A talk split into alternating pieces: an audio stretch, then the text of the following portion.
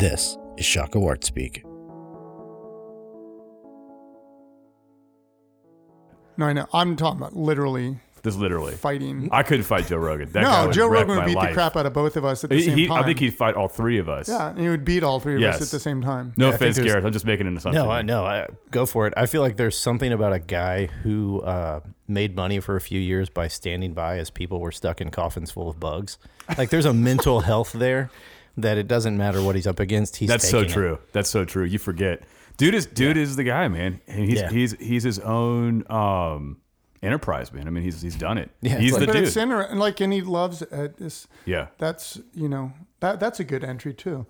Loving what you do. yeah, yeah, yeah, yeah. He's a he's an endlessly curious guy, which I think is critical. So we are Shaka Art Speak, by the way, and this is Ryan and Gareth, and we have uh, Hey, how's one it of my folks? all-time favorite people, Ron Johnson. All-time Ron. favorite. People. Thanks for coming, man. Do I need to slide the money under the table or is No. it above the table? No, there's just a Into box my- at the door. Put it in my uh, my underwear Okay. waistline. That's where. Um, oh, oh, yeah. This is going to be a wild ride because uh, if you put Gareth, Ryan, and Ron in the same room, it's there's bound to be some tangents that are, yeah. are going to be uh, interesting that we don't even know about. Oh, Like, We're not even sure about. We're along for the ride too. Let's yeah, be hundred honest. percent, hundred percent.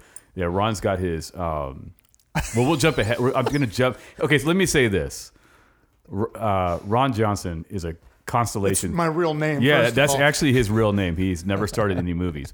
So, uh, but maybe. Ron's like you're a constellation thinker, though, and I think I, I do want to get into that a little bit because I think I think that's interesting in terms of being a painter.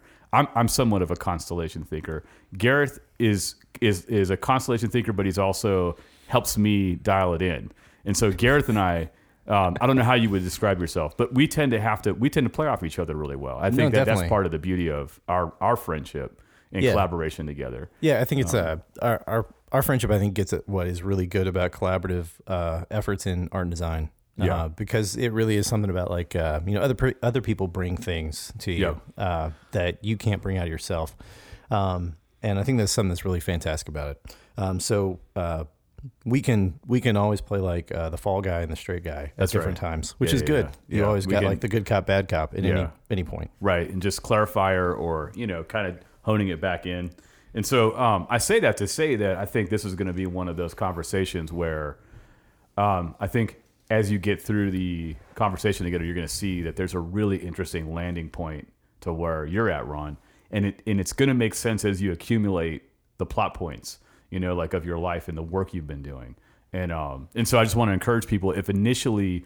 some of the the things we talk about don't actually seem to make sense, I think that's part of the fun and the surprise of this conversation is where you see when you see where Ron is at in his current work, everything else prior to it's going to make a lot of sense. Does it, you know what I'm saying, Ron? I mean, for you, it's really connected. And so I, I, Absol- yeah, I, I. I, I'm excited about. Uh, I mean, I'm I'm a advocate and super pumped about the work you do. Um, I mean, I'm also just a huge admirer of your work as a painter, but you're doing a lot more than than just the studio practice. And so, but I think before we get to that phase in in where you're at currently, um, I want to hear a little bit about your starting point, your origins. Um, How far back you want to go? yeah, I mean, yeah. What I was mean, it? Yeah, I guess, you know, I think the one thing you and I have connected is we both have like real sports backgrounds. Um, and I think that's, Gareth what- does too, actually. So yeah, yeah. yeah. yeah. And okay, I So mean, just to, just to say, I I, think mean, I don't yeah. think that's abnormal. Like I, I think um, growing up, that's what I was. Right. Like I was an athlete, but I was also always also a kid that sat at a kitchen table and you know did art or whatever, like whatever you want to call it. right. Um, so yeah, I mean, I grew up in a suburb of Columbus, Ohio. Um, played football, basketball, baseball um, uh, through high school. Um, quit playing football my senior year, even though I would have been the starting quarterback. At least that's what the coach told me. Yeah. But um, Which means you also avoided being prom king. well, yeah, duh. Oh, which Yeah. I, you know, I you lost I, out. I did. I, you know, like which is it's fair and understandable. Um, and could have been drafted to play baseball out of high school, which I really wanted to do, because I, I'm not a good student. Right. Not, not in the sense that I think, you know, I probably have some sort of um, learning disability, but never was diagnosed or anything. But I just just in terms of like what academia is, I'm not suited for that for testing or whatever. So I was like a C student. Um, Yeah. But my parents wanted me to go to school, and so I was going to go play baseball at Kent State. Um, but then the coaches from Kent State got the Ohio State job and brought me down to Ohio State. So which, Ohio State was literally right down the street from where I grew up. Wow. So um, that became, and I got redshirted. It was really difficult. I didn't know what I was doing in school. Yeah. Um, and being redshirted is basically you're just practicing. And Yeah, explain. I mean, if you're just kind of get what is that in layman? Like, what does being redshirted mean for someone who just does not know? it, it means that basically you're practicing, but you still have eligibility. Like you have eligibility to play sports in college for four years. So Right. it basically means that it never even existed. count. Yeah. So you're just practicing. yeah. Um, and it was a tough year because again, I didn't know what I was doing. I was taking architecture classes. I why because it was somewhat creative, I guess, but I just hated it. Like I hated that really rigid kind of. So I was struggling in school, which is again like wasn't surprising. Like I just not good at tests.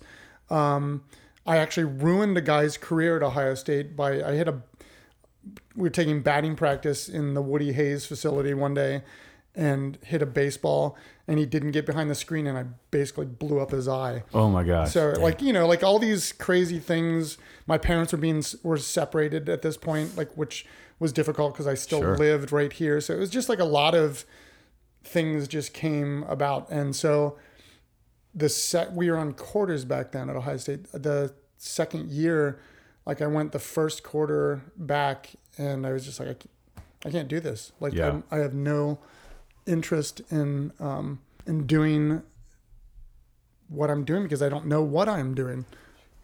So then I quit school, and then like then what do you do? And so like I started working at a record store. I worked construction. Uh, joined a band. Like, you know, I've like always loved music, and so um, I started singing. Started singing in rock bands, and um, so that became my thing. Like I was, I, I was uh, a singer. Did you find that? So when you're playing sports, there's an immediacy to the experience in a lot of ways. Like like there's the practice, and then there's the game, and there's a kind of immediacy where you're you're you're fully activated. You know, so I'm thinking about that because I struggled in school, and so uh, and I, I had think it's pretty normal for visual people yeah. to struggle in school because it's a different kind of learning. Yeah, yeah, yeah, yeah. I mean, it has a little dyslexia Yeah. and uh, stuttered and a lot of weird stuff. But um, there are things that you know at the time didn't didn't compute and had to be in some class, like some special classes, and that's what they were called, and remedial classes or whatever. I forget, but uh, something about being alive to the moment. And so then you think about uh, that in sports, but then you also think about that in music. And so performing, right? Like there's a kind of urgent moment where it's do or die. Yeah, I, you know, I still to this. There's nothing like being on stage. Yeah. That is just the weirdest experience. Like obviously, like when you're playing sports, you're kind of on stage, but there's something. I, maybe it's just being a lead singer, and I, I'm. I was never. I don't know that I was ever particularly comfortable with it. Uh huh. Like, um, I had a habit when I was on stage, like when I was singing, I would tug on the bottom of my shirt or like strangle a mic stand. That was like my security blanket. Sure. I actually, I'm trying to remember. It was so we played in Ohio, but we played all over the place. But we played one night at this club after Marilyn Manson had played, and he'd left his mic stand, and I was just thrashing around and ended up breaking it. And the guy came in and was like, "That was Marilyn Manson's mic stand." I was like, I was actually surprised I broke it and he didn't, but um, yeah, yeah, maybe. but yeah. I like I'm just I you know it's the jar phenomenon. You know what I mean? Yeah, exactly. Who opens the jar? He's been working it out. exactly You yeah. in, you're like, I just finished it off. Finished it you. off. Fatality. No, I um, I'm just not. I've never been comfortable in that space per se, right. but I love doing it. Like I, you know, if you were to describe me, like I always said that I'm an extroverted introvert. Uh-huh. Like I'm yeah. very much, and then again, I think that's pretty typical of art or not, not, maybe that I don't want to like boil it down to that. Like I guess. Ashlyn Browning says that that that's an ambivert. Shout out Ashlyn. Okay. That's right. She told Yeah. me I was an ambivert. She thinks. I think that's what you're saying. Well, I'm there just might be a like- new I'm- classification for that actually. I'm comfortable like being in a space and talking and and blah, but at the same time like there's times that I just want to disappear. Like Yeah. and Yeah. I I just think that's to me I think it's normal. Sure. But like so being on stage was a weird thing because there was you know we were four like I was a singer, we had a guitarist, a bass player, and a Yeah. drum, and you know like I'm the one that's out front. I'm not necessarily comfortable with that, but I'm not necessarily like uncomfortable with it. Mm-hmm. Um, like it never felt weird, but at the same time, it's just like I don't, you know, I'm not trying to be the so-called rock star. Like I don't Yeah. really care about like I've never wanted to be the center of intention, but sometimes I am. I'm loud, like you know this. Yes. And so people like. I was so glad when you that. taught taught in our department because I was no longer the loudest guy in the building. People like, actually yes. tell me they hear me from floors. same here. Different Yeah, floors. same it's here. like whoa, what? Yeah, So that's why you were. That's why you were singing rock music. Yeah. Well, but I just, like I just, I, you know, like I have not been in a band per se for, uh, which is insane, twenty years. But you've been in garage band. But well, I've been yes. So I still write music. Like I, it's a love hate scenario with GarageBand mm-hmm. because I don't play any instruments. I mean, I can fiddle around on guitar and, and blah blah blah, but it allows me to sit down and write and compose entire songs and then give it to actual musicians and try to work work it out that way. Like I always think, like I wish that we had this technology back Oh my gosh. when because I had always had these ideas with my, the bands that I was in, but I'd walk into a, into a room and I'm like, do, do, do, do, do, do, and they'd like look at me like, oh, you're an idiot. Yeah, get yeah. out of here. I, We're have no idea what you're saying here. Yeah. Yeah, yeah. So it allows me to like do that, and I think that's you know like, and I know we've talked about this before, like being a. I, I, I think everybody's creative. So when I when I say this, like, but people that are like kind of in it, mm-hmm. like they tend to not be able to turn their heads off. At least I can't. Like I during a day, it's like my head is you know thinking about my business. Uh, it's thinking about music riffs. It's thinking about paintings, and then it's like by the end of the day, like not always necessarily physically exhausted. Even though I mean I do work out every day Sure. physically too, but just mentally exhausted, which is nice. Yeah. But sometimes it's like I just wish my head would turn off. But Yeah. at the same time, I don't. I mean, I kind of like it. Yeah. No, I mean, I think that's part. Of, I mean, Gareth. It's funny, Gareth and I. If you give us enough time together, we're we're gonna we in, invariably will start cooking up something. Yeah. Yep. We did it, you know, an hour ago. We just start cooking up. I like. Yep. Uh, I sometimes I think pretty great ideas, but um, and so that is. I think that's a part of the thing, man. Is is is it is. There's like there's levels to it. I think I think our you know uh, this will relate to later, but I think our creative um, the kinds of beings that we are are inherently creative beings Yep. at a starting level, and then there's uh, Most so- people stop. that's right. So we have the capacity to do it. We have the. It's something about the, the kind of being that we are. Human beings are creative and and to a wide potential. And then then there's those that actualize that to various degrees, and it has something to do with like past episodes we talked about desire and this kind of thing. And so then you see people that start to really um, live more deeply in that space because uh, they they have a vision for it. They see a relevance for it. It it's it you know at a minimum it's benefiting them more than most likely it's benefiting more than just them and uh, and then it becomes sort of the headspace you live in you know and uh, and it becomes this uh, fertile soil for for new ideas to come forward or new expressions and that kind of thing you know and and so yeah I think that I think that's probably an indicative w- w- w- in terms of design Gareth would you say that that's uh something yeah, that I, I think that's uh, when you talk about things like uh, with design, like people are always wanting to like boil everything down to the most essential part, right? So it's like, well, tell me what design really is. And so you get like super sick of this question. Um, if you've been a part of the conversation for five minutes, you get sick of it. Um, but you think about it a lot. And I think one of the things I think about is, is design does have a lot to do with organization. And I think we're very good at organizing things. Um, but I think we've also been hugely detrimental, probably in the last 100, 150 years, of really kind of pigeonholing this idea of creativity. Mm-hmm. Um, to an extent where we have gone away from what we're talking about here. Mm-hmm. Where we're like, no, Well, specific people are creative. acumen does say I can't even say that word, but like we try to make it. I mean, it is a career. Don't get me wrong. Yeah. Um, we we do that, all of Sure, us. yeah. But at the same time, it's like we're all doing it and have done it. And I think it's actually a really healthy. And this again, like I think we'll talk about this Yep. more later. But I think it's one of those things where it's actually a healthy thing to do every day. We Mm-hmm. talk about exercising the body every all the time, but we don't talk about exercising the mind. And it's Yep. like research has been done that says doodling is like one of the best things you can do for your mind. So what if everybody sat down every day and doodled for 20 minutes? We, I mean, we were just talking about this, Yeah. or two hours, or whatever, Yeah. you know, whatever yeah, it means for you in terms of mental health. Mm-hmm. Like, how does that change society? Like, I think that's, I think it's a really interesting question. Right. Instead of like, you know, taking pills, like, Yeah. why don't why don't you pick up a pen?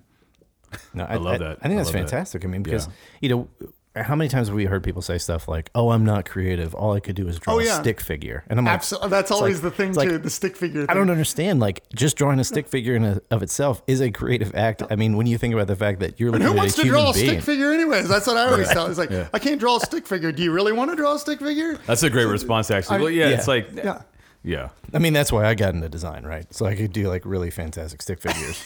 so I feel like Marker board stick figure I feel like it's a valid category. complex issues. hadn't been Yeah. explored well. but I mean, like you know, just the just the extrapolation of like a stick figure from a literal person. Like, there's a creative act in just that. That's right. So don't minimize it to the point where you're saying all I can do is that. It's like, oh, all you can do Yeah. is abstract a form into another form. You're Yeah, driving right. a car. Okay, there's a creativity to driving cars. There's what it can do. Absolutely. Yeah, you're, sports is creative. Like, sports is creative. I mean, y how you organize your home. Yes. I mean, you. Yeah, that's what I was going to get at with design. Yeah. well, and the that's organization like, structure what- is creative. Is I think creative. that's what you talk about limiting, like how we in society now are like kind of limiting. Well, I don't even know if it's society, but there's definitely pockets of people that want to limit what creativity means and what's Yeah. right and wrong. And it's Right. like there is no right and wrong. There's likes and dislikes. Like you don't have to like my paintings. Like as a matter of fact, like don't like my. I mean, I hope people hate my paintings because that actually makes me like as a former athlete was like it, it drives me not that i want them to like it but it drives me as somebody that's like i guess competitive um, in a sense to make make it better uh, you know and like i don't even know what that means like to make it better but to it drives me as an artist just to create more. Um, it's not it's not necessarily i don't want to make something that they like because i've never been interested in that idea of well what is this person i, I don't care. I mean i don't like i don't i'm making this for my experience. Like the fact that people like and dislike it i think is actually really interesting in terms of the dialogue that happens It's valuable, but it's not necessarily the motivator. no So it mean it's meaningful. yep It's meaningful, and I mean, I guess I think what I, when I think about your work, I mean, again, well, like I said, this is going to be a little more of a jump around, but because we will, we can't help it. But the um, the idea that that somebody can both love and um, hate your work says that the work is specific. yep It doesn't negate the multitude of responses, but it but the multitude of responses doesn't negate the specificity of the work. And so what that means is there's something happening such that it's eliciting strong responses. Yeah, and that's I, think, think that's valuable. That's the value. Yeah, exactly. Because if if somebody loves it or hates it, there's going to be a con- well, like there's hopeful that there's conversation. If it's doing nothing, it's like eh, Yeah. you know, and like that's that to me would be a problem as as an artist. That if it just like it is eliciting Yeah. nothing, like that's what I'm saying. Like a love hate, those are two ends of the spectrum. That you know, tell me why you hate it. Right. And then I, I would probably love why you hate. You know, somebody once told me that they some of my older drawings because they're there's not a violence to them, but it's like kind of aggressive in the like I don't really like it because it feels aggressive. It's like that's cool. Like I like that. I like to hear that. It it's not. It doesn't come from a place of aggression. It comes, you know, like Yeah, it could be So- a place of release. Right. You know, I think about your music. So going back, when you think about sports, like making contact with the bat or Yep. hitting shots, there's a there's an exertion of energy, a forceful energy, but uh, sometimes it actually serves to release that forceful energy in constructive ways. And so then so then you think about that in music, and there's there's times when people say, well, the music is violent, perhaps, or it's actually releasing energy uh, in a constructive way that means that that energy is not being put towards violent acts. Yep. And so aggression as an expression is maybe something that Yeah, humans my- have to bring out. and definitely yeah musically like i definitely write things that are probably on the darker side Right. and i was definitely a very active person on stage like Yeah. i would move around like i would just i mean truly it, it wasn't for performative i was just getting lost in the like the music and what yeah and it, it was you know like again like to me they're just not i mean i'm closing my eyes like thinking back about stuff. There's nothing like being on stage. Like Right. there's just nothing it's it's just this weird however long you play like you know 45 minute set just disappearing. Yeah. and and uh, I like you know and that's why I think I've tried to start getting back into it because it's just like I don't want to say it's a void for me but it's like man I like I do kind of miss that experience like I love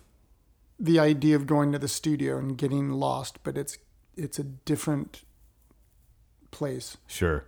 So that so what's already interesting to me and, and has always been about knowing you. I mean, I definitely never got into rock music. You know, not as a performer. You know, like love music though, Yeah.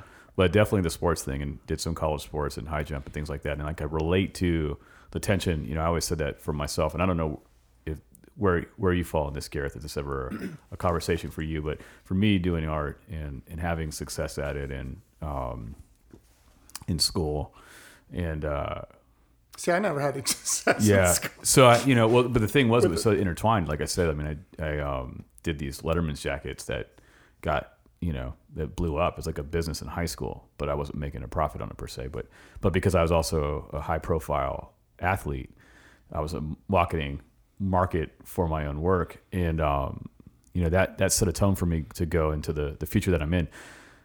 But the thing was, I always I've always said this, but you know, and, and maybe this was just my perception. However, um, never quite felt completely at home as an athlete um, in in some of the context because I was the the art the art guy. But in the reverse, I was never quite fully embraced by the art the artist in the school or around because I was an athlete. And those two spaces were dichotomized and, and sort of pitted against each other in order to kind of kind of create space. Like you know, and I, I you know, it's like I wasn't I was a kind of a, a moody guy. You know, like I did.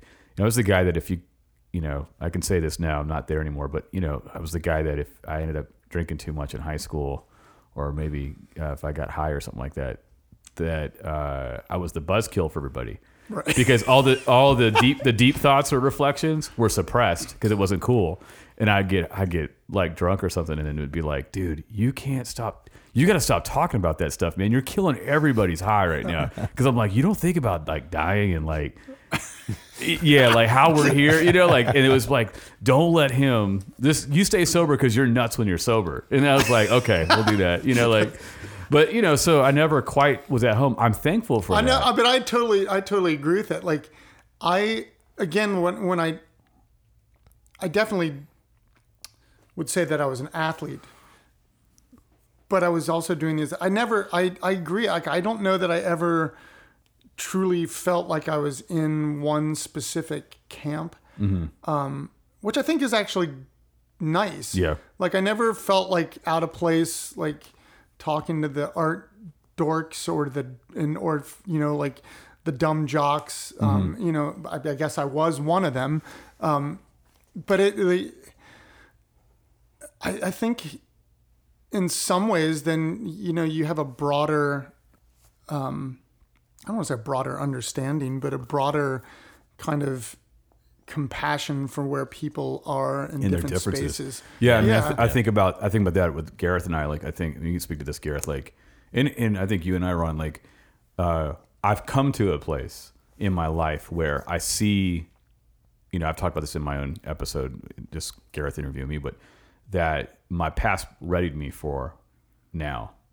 Yep. And so, in some ways, it's like I was being prepared for the world that I'm in, where where Gareth and I can be completely comfortable working together. Where uh, other folks sometimes would would pit their values against each other and never see where their common value is in their collaborative efforts. And so, I don't know. I mean, you've you've definitely No, I mean like uh, I mean my my way into the art side of the university is not not traditional, and so there's it's been met by a lot of uh, a lot of different responses. Let's put it that way. arms wide open. Just kidding. Oh, cut! Start it over.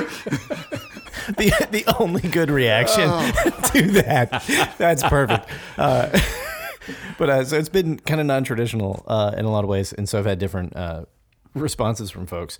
Uh, but I definitely agree with that um, because I think that uh, it is difficult when you're actually meeting people as people to hold on to stereotypes really tightly, unless you are just of a very certain staunch bent. Just Yeah, that's a great let point. those just Yeah, define I'm not. you. I'm not interested in pods or like or silos or however Yeah. you want to call it. I just like I think again like that's why you know like this is corny to say, but I think like creativity like really can save us because I, I do. And that does sound corny. I should not, but I think it, like I think it can benefit us. Yeah, I as agree. Humans. the like I really Yeah, think totally. that 100%. this, you know, and this like not. I'm I don't know if it jumping could save ahead. us, but it definitely benefits us. benefit. Yeah, save. I mean, like, flourishes like, or- I agree. that No, I sounds, agree. uh, uh, insane to say save, but that idea, like in this, this is kind of what I know. Again, we're jumping. My my business is about it in terms of like being creative, like to benefit our mental health, and and like I think that creativity again like is this like great it's not about art therapy which we were talking about earlier it's it's about having this proactive you know like like you train your body every day like train your mind and like go Mm-hmm.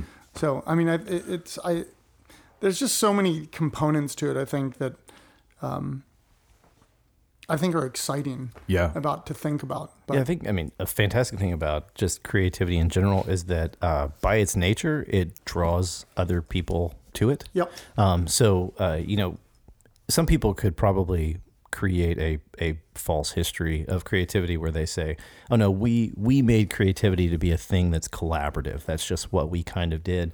But I don't think that's the case. I think you could run a simulation of human history a million times, and a million times creativity would always be collaborative.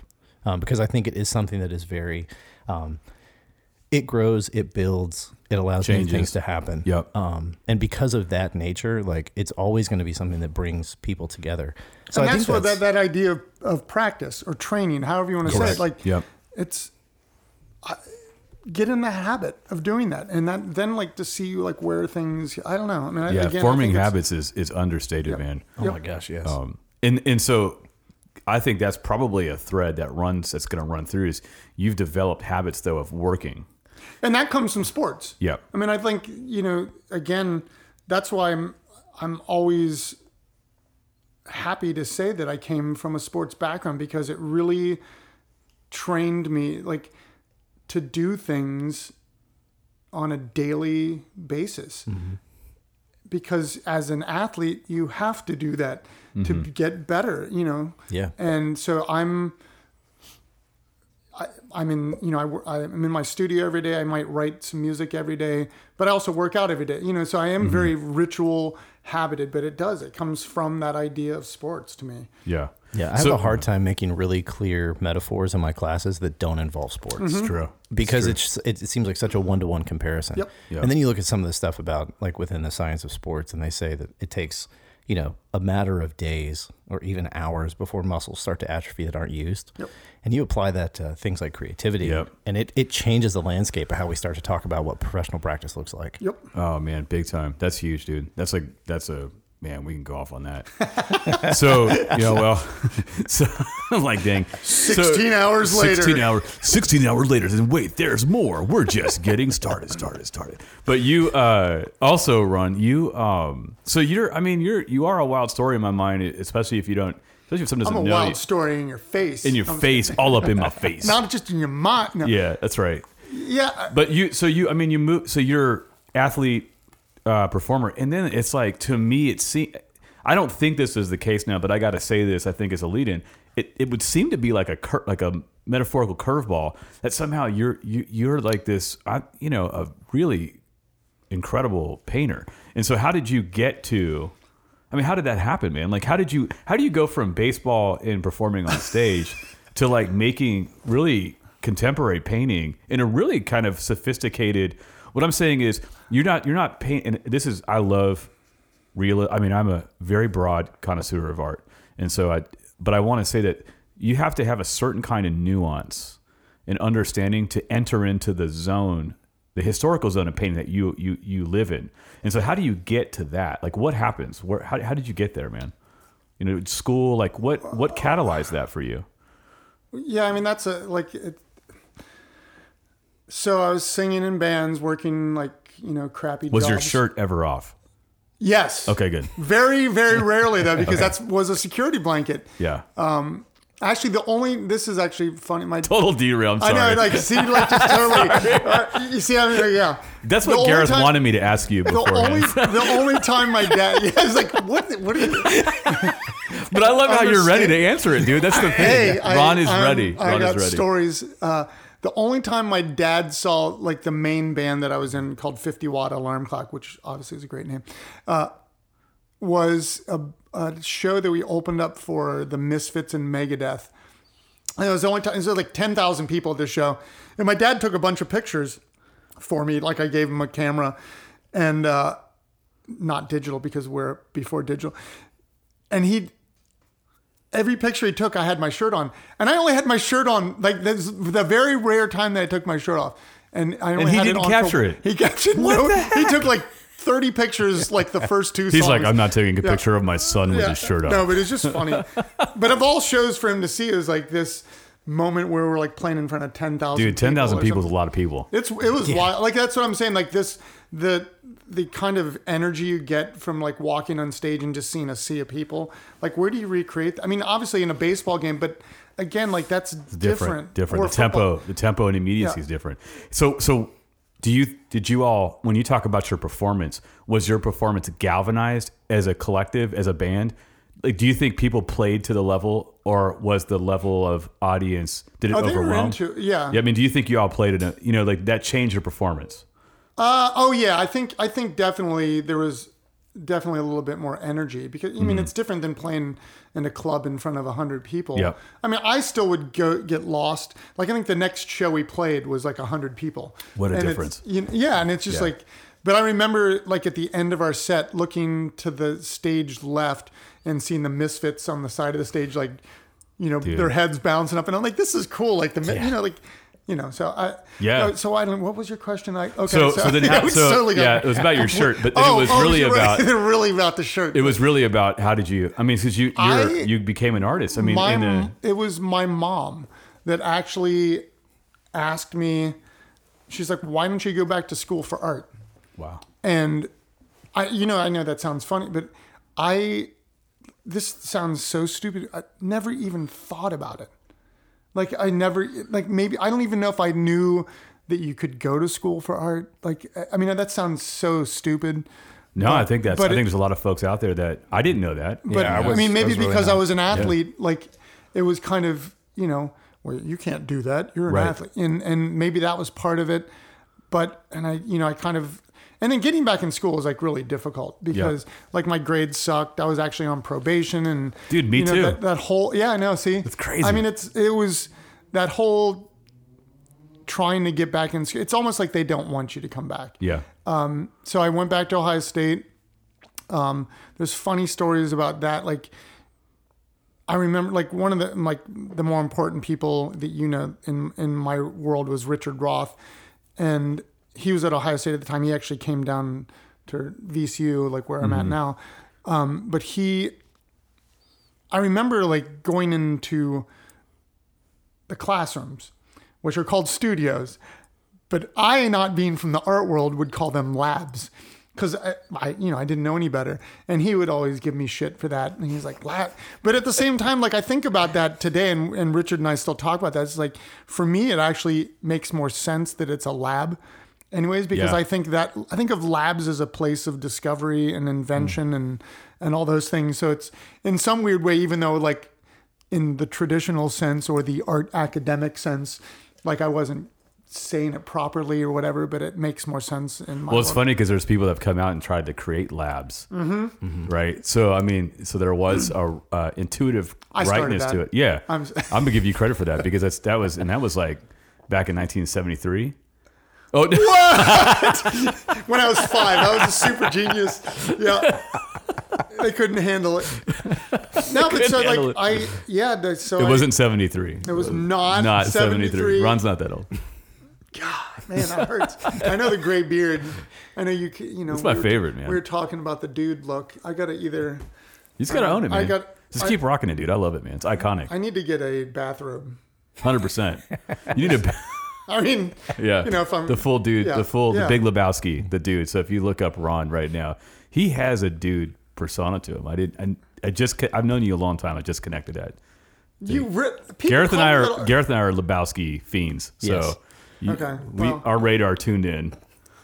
Tuned, in, turn, tuned La, into your la, la, dudeness. la, la. Yeah. I- There's on a commercial now. I can't. Like the first thing is like you immediately go to that movie. Yeah. But um, La, la. so so Richard Roth Yeah. in in Ohio State, and you're an undergraduate. Yeah, and so I was like, definitely older, not super old, but older than most of the students. But um, I mean, it was a great, and that's where I actually, in that time period, and again, jumping forward, but that's where I met my now business partner. Um, actually, he worked at the record store, but he was in industrial design at Ohio State, so we had that like connection there. So yeah, man, you know, I still am in contact with a ton of people from my undergrad. We had a really great, you know, community.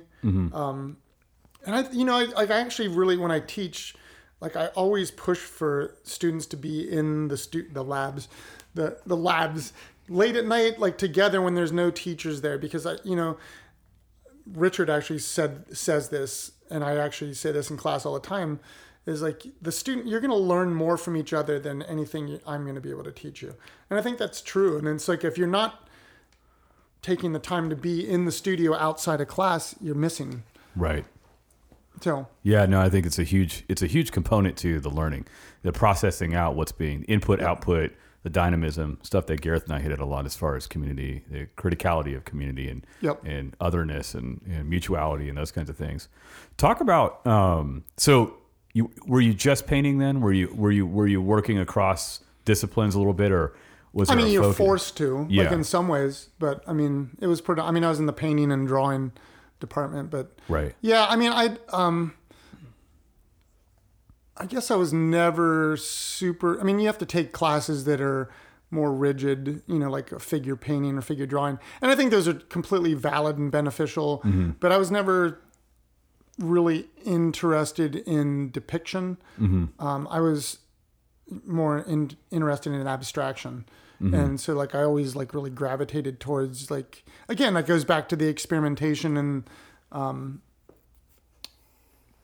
seeing what I but I, I guess that's again one of the more interesting things to me is like painting things that come from a place that I know where they come from but like what do other people see like mm-hmm. that because that to me like extends the dialog mm-hmm. as opposed to like if you're painting a fi- and again this is not to bash figurative Sure. work because I'm super interested in like you said across different different um areas genres? like yeah. genres. yeah, yeah, yeah. Um, but like when you're looking at a figure it's like it's a figure Mm-hmm. and now it's abstract because it's painted or sculpted or whatever in that sense but it's still like it's depicted off of something that comes from somewhere whereas like abstraction is also depicted from something potentially Mm-hmm. um, but it's the questions are so Right. so different to me Yeah. If I could say, I think, uh, let me get my bearings together. Abstraction gets at. Now, this is, so I'm, I'm trying to put this together, but um, sometimes people think abstraction is divorced from the world we find ourselves in. I would say the other. I would say that abstraction is uh, completely consistent with the world we find ourselves in, and there's a deeper, uh, observable, not observable phenomena to the the state of affairs, the the laws that govern the physical world, and abstraction has the ability to bring us close to that, which means it's not de- depicting what's most obvious and immediate to our eyes, which is super important. Like I need to know what a tree is so I can care for it, understand its properties and its benefits, and right. But there's still deeper um, laws, if you will, like the law of gravity. Like Yep. there's these things that bear on us that inform our existence, and and and abstraction in some ways is a reflection of true reality, actually.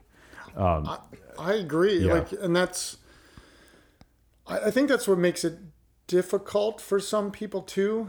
I Yeah. mean, it's like it's a weird, like you know, like pendulum on that, where it's like, I, I don't know. I mean, it's. Yeah. I, I think it's. I abstraction also is difficult to talk about. Right. And I think that that's fine. Also, that, that you know, we're talking about art in general, like in school, like it's so it's not an easy thing to sit there and talk about because there is no right or wrong. Mm-hmm. There's like or dislike, and that changes for everybody.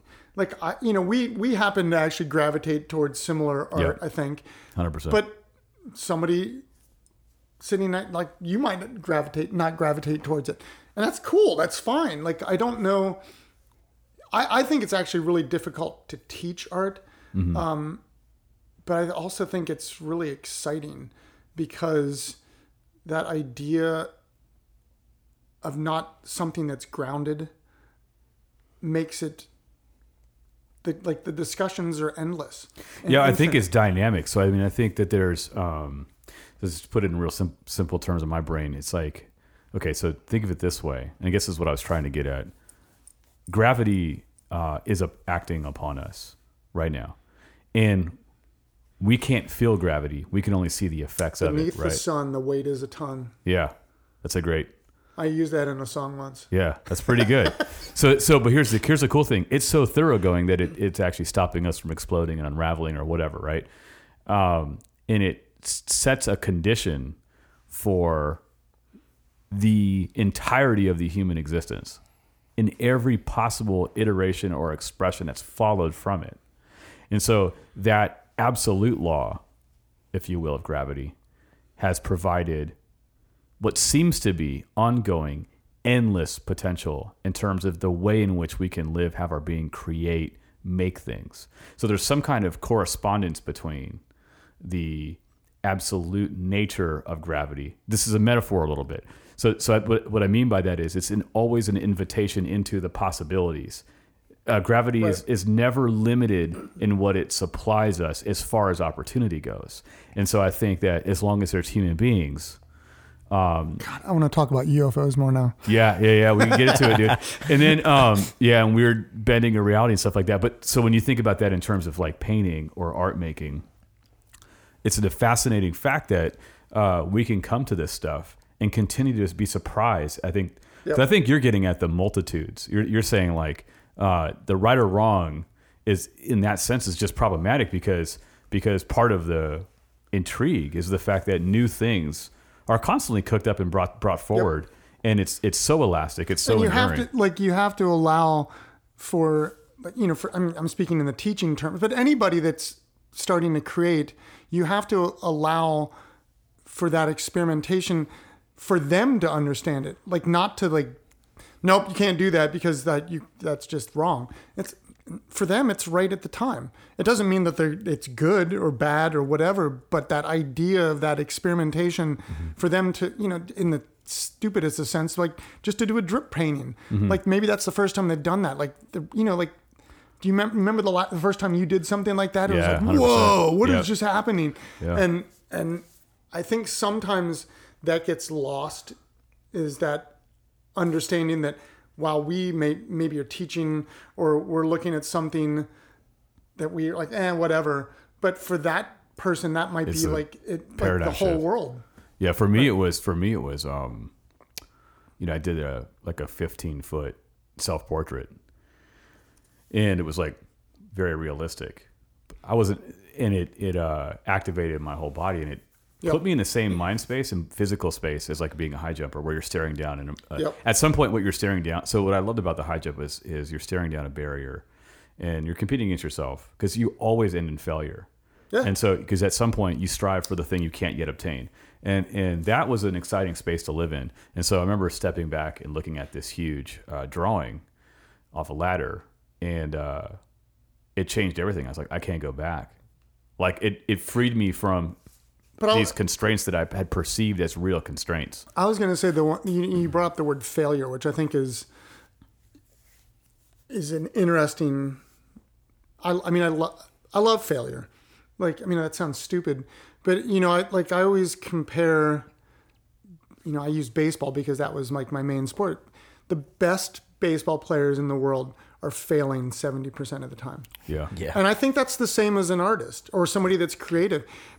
But most people like don't accept that. And it's like we we tend to think that failure because again we're we're brought up in this in this world that if you get a 70% on a test, well, you're not that smart. Mm-hmm. And I think like in art, like it's okay to do that because it, drives you, or at least, at least it should drive you to do something not necessarily better, but different, or or add to it, or what like it drives the making process to me. It definitely says that. I think you can speak to this, Gareth, but definitely says something about how much there is that we still haven't grasped, such that we should expect to fail because the, the world's so wonderfully abundant with opportunity. The material world, I mean, world, Earth world, and, and one, one just one little thing is, and I think Gareth, you have some thoughts on this, like, but baseball, the failures are integrated into the spectacle of the game. You, so we're we're basketball, like that becomes a part of the equation. Artists hide their failures. Yep. So exhibition. So I was like, in my mind, I was going, I'd love to see a show of, um, you know, somebody's The cast-offs. yeah, the cast-offs, like where it's like literally. I mean, that would be so soul nourishing and demystifying and empowering. And some of the stuff would would not fail at the level the artist felt. It just wouldn't be what they optimally hoped for, and it would still probably be incredible to see. I mean, Yeah, I mean, I, there's two things that come to mind. Um, I was uh, doing some work a few months back, and um, I find that watching baseball games is usually a good background noise for me to do a lot of design work because you you know it's something you can check in and check out of. It's a good four and a half I hour love spectacle. baseball announcers. Yes. Like I love that because they're basically just storytelling. They are, and it's great. So I was I was unable to watch a game, so I was listening to it on the radio feed, and Chris Berman was calling the game, and so this guy hits a home run, and uh, the uh, uh, the announcer's like, "Well, we're going to get some of the Statcast things on that to figure out what the exit velocity Launch was of yeah. it," and uh, and Chris was like. Yeah, I just feel like uh, Babe Ruth never really cared about uh, what his exit velocity was. Uh, it didn't change how amazing the home run was. Uh, I feel like somehow what we're waiting for doesn't matter. Um, you know, and, and in that moment, I think there's something there about success and failure that's really important. Where it's like we've even taken something like a home run, which is a magnificently the sound, just It's so hard to ridiculous do. human yeah, it's feat. so hard to do. And we've said, but can we even parse those apart to say which one's better than another? And it's like you just hit a small ball that someone hurled at you at ridiculous speeds. Ted Williams said the hardest thing to do in sports is hit a round ball with a round bat squarely. That's a nutty thought, dude. That's It's such a, a- great line. Well, I think you know. I think, and Ted Williams, I think, is the one who said something like, "Only in baseball could somebody fail seventy percent of the Yep. time and get in the Hall of Fame." Yep. And I think it's you know it says a lot there, and I like what you're saying, Ryan, about uh, failure incorporated into sports, um, because I think there's a there's an insidious thing when we push aside failure in the arts, and the insidious thing is that there is an underlying assumption when we minimize failure that the things that have already been done and been successful are the only things of value, Yep. and I think that because we're not defining success in any other way than what has already happened. Right. There's no way to get Which out of that context. so Yeah. silly. It is. particularly in the art world like it's the value systems are how we judge art that's again like I- it's hard like because i'm inherently an optimist mm-hmm. and and we're not supposed to be and it's like i don't care like i am like i'm going to try to encourage somebody to get the best out of themselves. I'm not going to tell them that it's right or wrong. I'm going to ask them why they're doing something. Like if you want to do the figure, okay, well, why? You know, like, not that easy to say that, but that idea of like, what are you interested in? How are you going to do it? Because I think when you ask, uh, instead of telling somebody how to do something, ask them why they're doing it because then they generate more questions. When you're telling them something, it's like it kind of stops. And you're like, well, that's not right. And it's like, well, how, you don't know me. You don't get to t- tell me what's right or wrong. Like, I'm the artist here. I mean, you can obviously navigate through certain ways, but it, I, just the, the asking. And I started thinking about like, um, when we were talking about failure and stuff, but also like vulnerability, which I think also like goes through sports, through art, through Yep. being a you know musician or what. I mean, um, and like what the allowance to be vulnerable. You know, the idea of you know you're talking about a show of the cast-offs. Yeah. That would be probably more vulnerable for an artist than if something or what what they perceive as their better work or whatever. But at the same time, it's still like putting yourself out there. Like that's a vulnerable thing.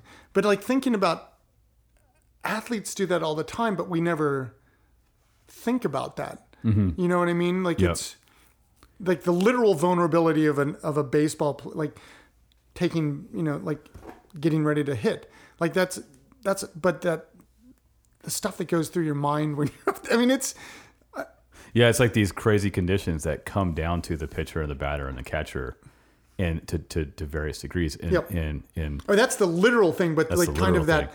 that And stuff then- that goes through the mental that's right. But then it sets that up, though. Yeah, So, so what it sets up is all those in, internal conditions, and um, in a but kind we of never we heightened never talk concentration. about Right. that. I mean I think one of the cool things that the sports world is actually really starting to talk about is mental wellness Sure. or mental health Yeah, it's you starting to want become a define discussion it for sure. and it's like I think it's really nice that I, I you know I kind of say it's like the humanization of because you know like particularly in professionals well even like the highest level college athletes is that we don't as fans I, i'm not particularly one of those that, but we don't give them an, a break it's like they're supposed to be perfect at everything they do and it's like we're not perfect like why Mm-hmm. Should they be perfect That's right. and Yeah, there's a high. Well, there's a weird. Um, gosh, man, this is gonna again.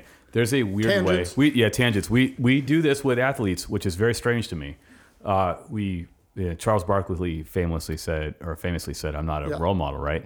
And um, I get yes, it. yes, and no. I get it. It's a really really mixed, messy thing because we automatically, the more someone's public, the more moral expectation, character virtue expectation is placed on them. And so athletes are highly visible. And somehow visibility corresponds with character expectations. And so you start to see the person less as uh, in the maybe the more contingent, vulnerable state of just like flashes, it like because I can write Yeah, a song. it doesn't mean that I'm I'm uh, uh, an you know absolutized per- perfected being. Like that doesn't those two things. So it is it is it, you know maybe it's for another day, but that that is a really strange phenomena that occurs all the time. And some athletes are able to step in and own it. And I think LeBron James uh, does a fairly good job at it. I think he's one of the better I've seen, being that he's in the discussion for all time great. Whereas Michael Jordan, uh, who I grew up admiring the most, um, in some ways is is just couldn't. He was not that guy. He he he commercialed himself as that guy, but then he couldn't actually live up to it. Artists are interesting because we're not as visible. no You know, we're we're behind the scenes in many ways, and so um, you have to really dig into an artist's uh, life to start to unpack what kind of character they have, what kind of person they are, and a lot of times we're we're behind the work, and the work is the thing, you know, and and then the, the way the galleries, the way you know, like we're a gallery, so we the way we present distill a bio, and you know, you see them in a social gathering, and so there is something about visibility and invisibility that leverages where uh, society leverages uh, a given set of expectations on, um, you know, on on the particular person. Um, and so, you know, with you, you've you've to different degrees, you've been in those spaces. And w- one thing, I guess, uh, thinking about that a little bit is, um, I'd like to hear maybe. I mean, I think along these lines, like, so you guys have worked with Richard Roth, um, and you Yeah. guys are really close, historically dear friends, and he's an important figure to you. Um, can you just talk about a little bit about about Richard Roth? He, I mean, for some people, I mean, he's deeply admired and an incredible artist. He's also a bit of a mystery, you know. Shout out to Richard Roth. Roth Uh, No, he's just awesome. Like I, you know, um because he got you. I mean, I'd love, love to let this, if you can, lead us into grad school and VCU. Oh and yeah, then we'll well, get so to- he, so he was at Ohio State when I was there, and for some reason, like he really liked me. Um, Hmm. That's which is shocking. like no, I know it's a shock. I mean, no, I, you know, like I've, I, super flattered by you know because I think he's a an amazing artist. He's I always say that he's he's the smartest person in a room, but he doesn't show it. So that's what like his humility. I think is like one of the things that I really admire about him. Like he's just he's just a normal person, and I and I like I like that when people are just normal. Like I'm not I'm not trying to impress you. Like I just you know. So I I I kind of maybe gravitate towards people that are just themselves as much as possible. Um, so he actually the year that I graduated from Ohio State was uh, spring in '99, and he got the chair job at VCU that same year. So we graduated at the same time, however you want to say it. And then he um, he just kind of like threw out the the fishing, you know. He was like, "Hey, why don't you apply to graduate school at VCU?" So I did. Um, apply. I think I applied to eight or nine schools. I can't remember. Got into um, Claremont and to Hunter and here at VCU. Here, like you know where I'm at. Um, We're at Shockoe Art Space Studios, I'm sorry. but we are also a part of VCU, so Yeah. it's all good. and so I ended up coming here, which I mean, it was a tough choice. Like I really, I'm not, even though I've lived here now for 18 years, I don't consider myself an East Coast person. Um, I would prefer to be out in the mountains or out in Colorado or in California. Looking at you, I'd never guessed that. and I know, I know, it's shocking. um, so it was hard for me not to go to Claremont, but Was Roland? Was it Roland Reiss? trying to think of who was there at Claremont. Um, I don't know if I remember anybody that was Yeah, out there. Roland was there. I think he's a pretty compelling painter. And so I never really thought I was going to go to Hunter, but um, I'm actually glad that I didn't because if I would have gone there, it would have been like 10 days before 9 11. And Oh, that would have been that would have been like super intense. Yeah. I don't. It would have been difficult to to go. I mean, it was difficult enough, like wherever you lived during 9/11. No doubt, no Because doubt. Richard's wife was actually living at the time down in Battery, Yeah. Um, Oh gosh. which is you know that's right there. Yeah. Wow. Um, yeah. And but that was kind of the the reason why she ended up coming down to VCU. Interesting. It's like you know because they they were you know just living. She had gotten a job at I think Pratt or Parsons, and I can't remember. Mm-hmm. So she had been there for a year. Um, and I actually, when I moved down to Richmond, I actually took the rest of their furniture um, down to Richmond, which I always thought was funny. yeah. But I mean, you were working. You were working. I mean, you were already in. I was in. Yeah, I was yeah. in. No, so So VCU at that time was a pretty interesting place because I think Richard brought a lot of he fresh yeah, vision to the school. I mean, significant. Oh yeah, no, he totally, totally changed like kind of the dynamic um, of a department, um, and then like yeah, then graduated in um, spring of two thousand three, and they were creating these new jobs that, for lack of a better way to say it, was like the um, assistant chair. It is, what was it called? Administrative director. And he asked me if I wanted it. And I think it was, again, like to me, it was like flattering that he had enough faith in me. Like, um, we just worked really well together. And so then I took that job and, and, you know, um, Richard and I really, there's a, there's a local developer in town, Tom Papa, and he's like one of my better friends. And the three of us started this space called Solvent Space, and I had to have, to have to look at the years. I can't remember. Um, but Incredible space. I mean, yeah, I was in in Inspiration. It is like, and it's you know, like in some ways, it's like the grassroots of it. I think was what made it really cool. Um, and on on a super small budget, um, but we did some absolutely insane shows. Um, James Hyde, Polly Apfelbaum, um, Katharina. Katharina Grosse. Yeah, I mean, which is probably the biggest, yeah, Yeah. the biggest name. And is this sliding? I keep, I'm like, I'm just like hallucinating now. Um, but we're, you know, we were able to do these shows and it was a pretty amazing space. It, it like, it ended kind of around when the financial collapse ended. And it was just, you know, we just couldn't afford to do it. But That James Hyde show was awesome. yeah, James, James is, I, I love that guy. I think he's literally one of the He's more so interesting as an and artist, he, he completely is. Yeah. Um, and I, again, like historically. I Yeah. mean, he should be in the.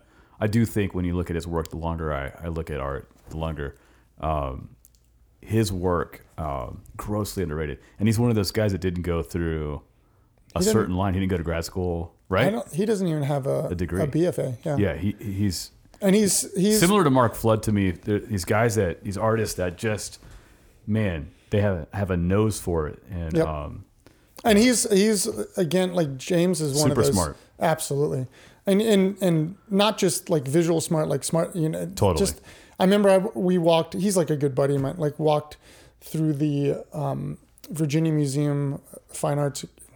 You know, this is years ago, and we were in like I don't even remember what period we're in. Because I- I'm you know like it's like 1800s paintings and stuff. And, you know, like I don't know any of these people's names. And he's just walking around. This is a blah blah. This is, and I'm just like, how do you, you know, it's like having your own art historian giving you a tour, and uh, you know, so. But yeah, that that space, um, it was amazing. Like, and again, like I'm always, I always just feel lucky that I felt like I was somehow I was at the right place at the right time.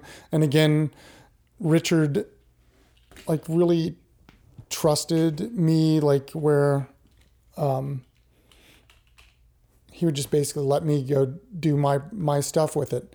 Um, and so then we started another thing with tom as well called the fountainhead fellowship um, which is still going on to this day at vcu and it actually expanded to three other departments or two other departments.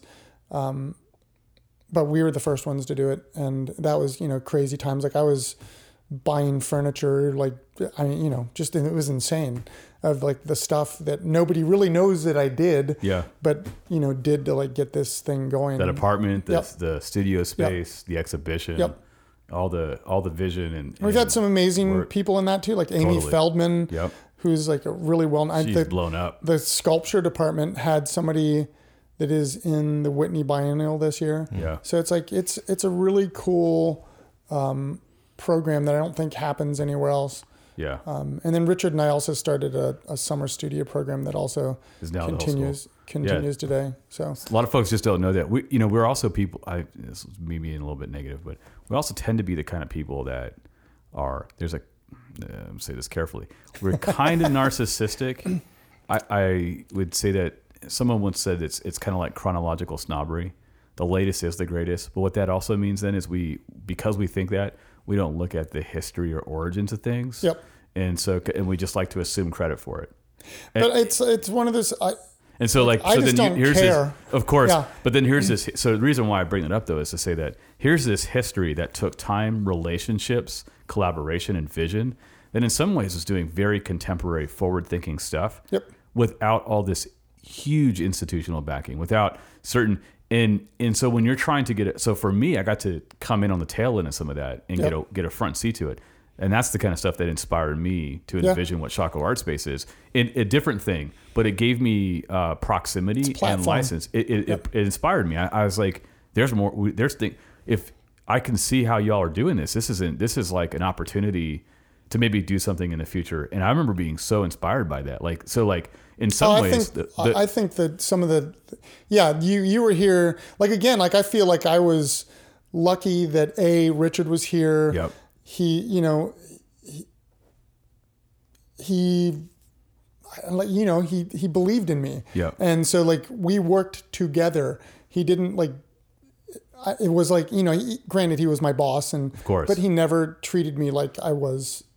You know, it was like an equal partnership in how we did. You know, like we sat in his office multiple times, discussed how we should run different things. Like you know, the James Hyde, which was the first show at Solvent Space, was I suggested that because I'd seen this piece that he it was actually a different piece because the one piece we were trying to bring wouldn't have fit in the space but i'd seen it and he'd cut like james had done a visiting artist thing here and um, and then they eventually they formed a committee for solvent space which you know like i understand that but sometimes again like Sometimes the it- rigidity of stuff sometimes right. gets a little Yeah. goofy um, but i you know i just i feel lucky that um, you know like that i've good friends that Mm-hmm. you know that actually like believed in me you know Well, one thing we Gareth and I always we talk about a lot, and Gareth and I have known each other since we've been friends since 2011. Is and we used to do these critiques together, and and you know, it's always a state the saying is it's important to both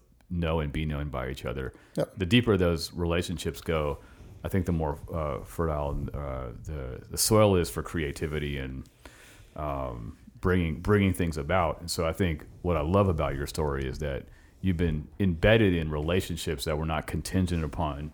You know, I because I've driven with you to New York to install shows for VC. You know what I mean? Like, there's a lot, I lot of dirty remember work. that trip, yeah, yeah. that was a great trip. A lot of a lot of work behind the work. yep Um, that just and that's the unseen. thing like that was richard was still the chair then Yep. and see like that's again that's another example it's like he just trusted me to like take care of everything and and which i did and but yeah it's i mean i just and, and this goes back to our earlier conversation about being like an extroverted introvert or com- whatever comfortably like i just don't care mm-hmm. if people know who i am. Like i don't mind it mm-hmm. like but i just i'm not out there going look at me! I d- because i just yeah, i'm not i don't know it's hard to like i'm just not i'm not doing things for reasons to be known or popular or whatever like and this i hate this phrase like trying to live my best life but i'm like i i am like i'm I mean, my God, like I've I've played music in front of ten thousand people. Like I could have been drafted to play baseball. I have like people that collect my work. Like, like life's pretty good. Mm-hmm. I mean, and I have a business that I really believe in, and what we're doing, and excited about what we're doing. So it's just like I, you know, while there's things that obviously like suck in the world or whatever, and Yeah. and and blah blah blah, and like you know, personal things can suck, and but but it's like. I just try to like you know I said I'm an optimist. Like I try to like focus on things that are exciting to me and my I mean I mean I, I don't know if you think about this stuff. I think you probably do. I don't know if you do but I mean we make art. Like that's crazy to me. Yeah. and we get to teach art. I mean like Yeah. that is No, I, I, I just like so when when people I don't know. Like I think there's enough crap in the world it's like I'm just I'm trying to bring a positive sense to things. Um and without like saying look at me look at me like I would much rather like sit in the background and have the business like take off in in cool ways because other things are happening. But like i'm also again like usually i'm the the the one that does the interviews for our business or whatever and again i'm comfortable with that it doesn't you know it doesn't bother me but it's just like i don't want it to be about me like i'm trying to hel- and i say i'm trying to help inspire people yeah, Uh, without yeah. Without getting in the look at way. me i'm Yeah, inspiring people that's right. know? Yeah, yeah, yeah, yeah. Yeah, I think in you know my classes there's a there's always that point every semester where students make that turn where they've gone from I'm having a good time to now I'm completely overwhelmed. yep Um, and it's always a time where the, the conversations in class, like you can just feel them take a nosedive Yep. and they just go all negative. Yep. and so um, I always remind them, like, hey, just think of the fact that we live in a world where everything is dealt with to such an extent that you get to spend four plus years learning art.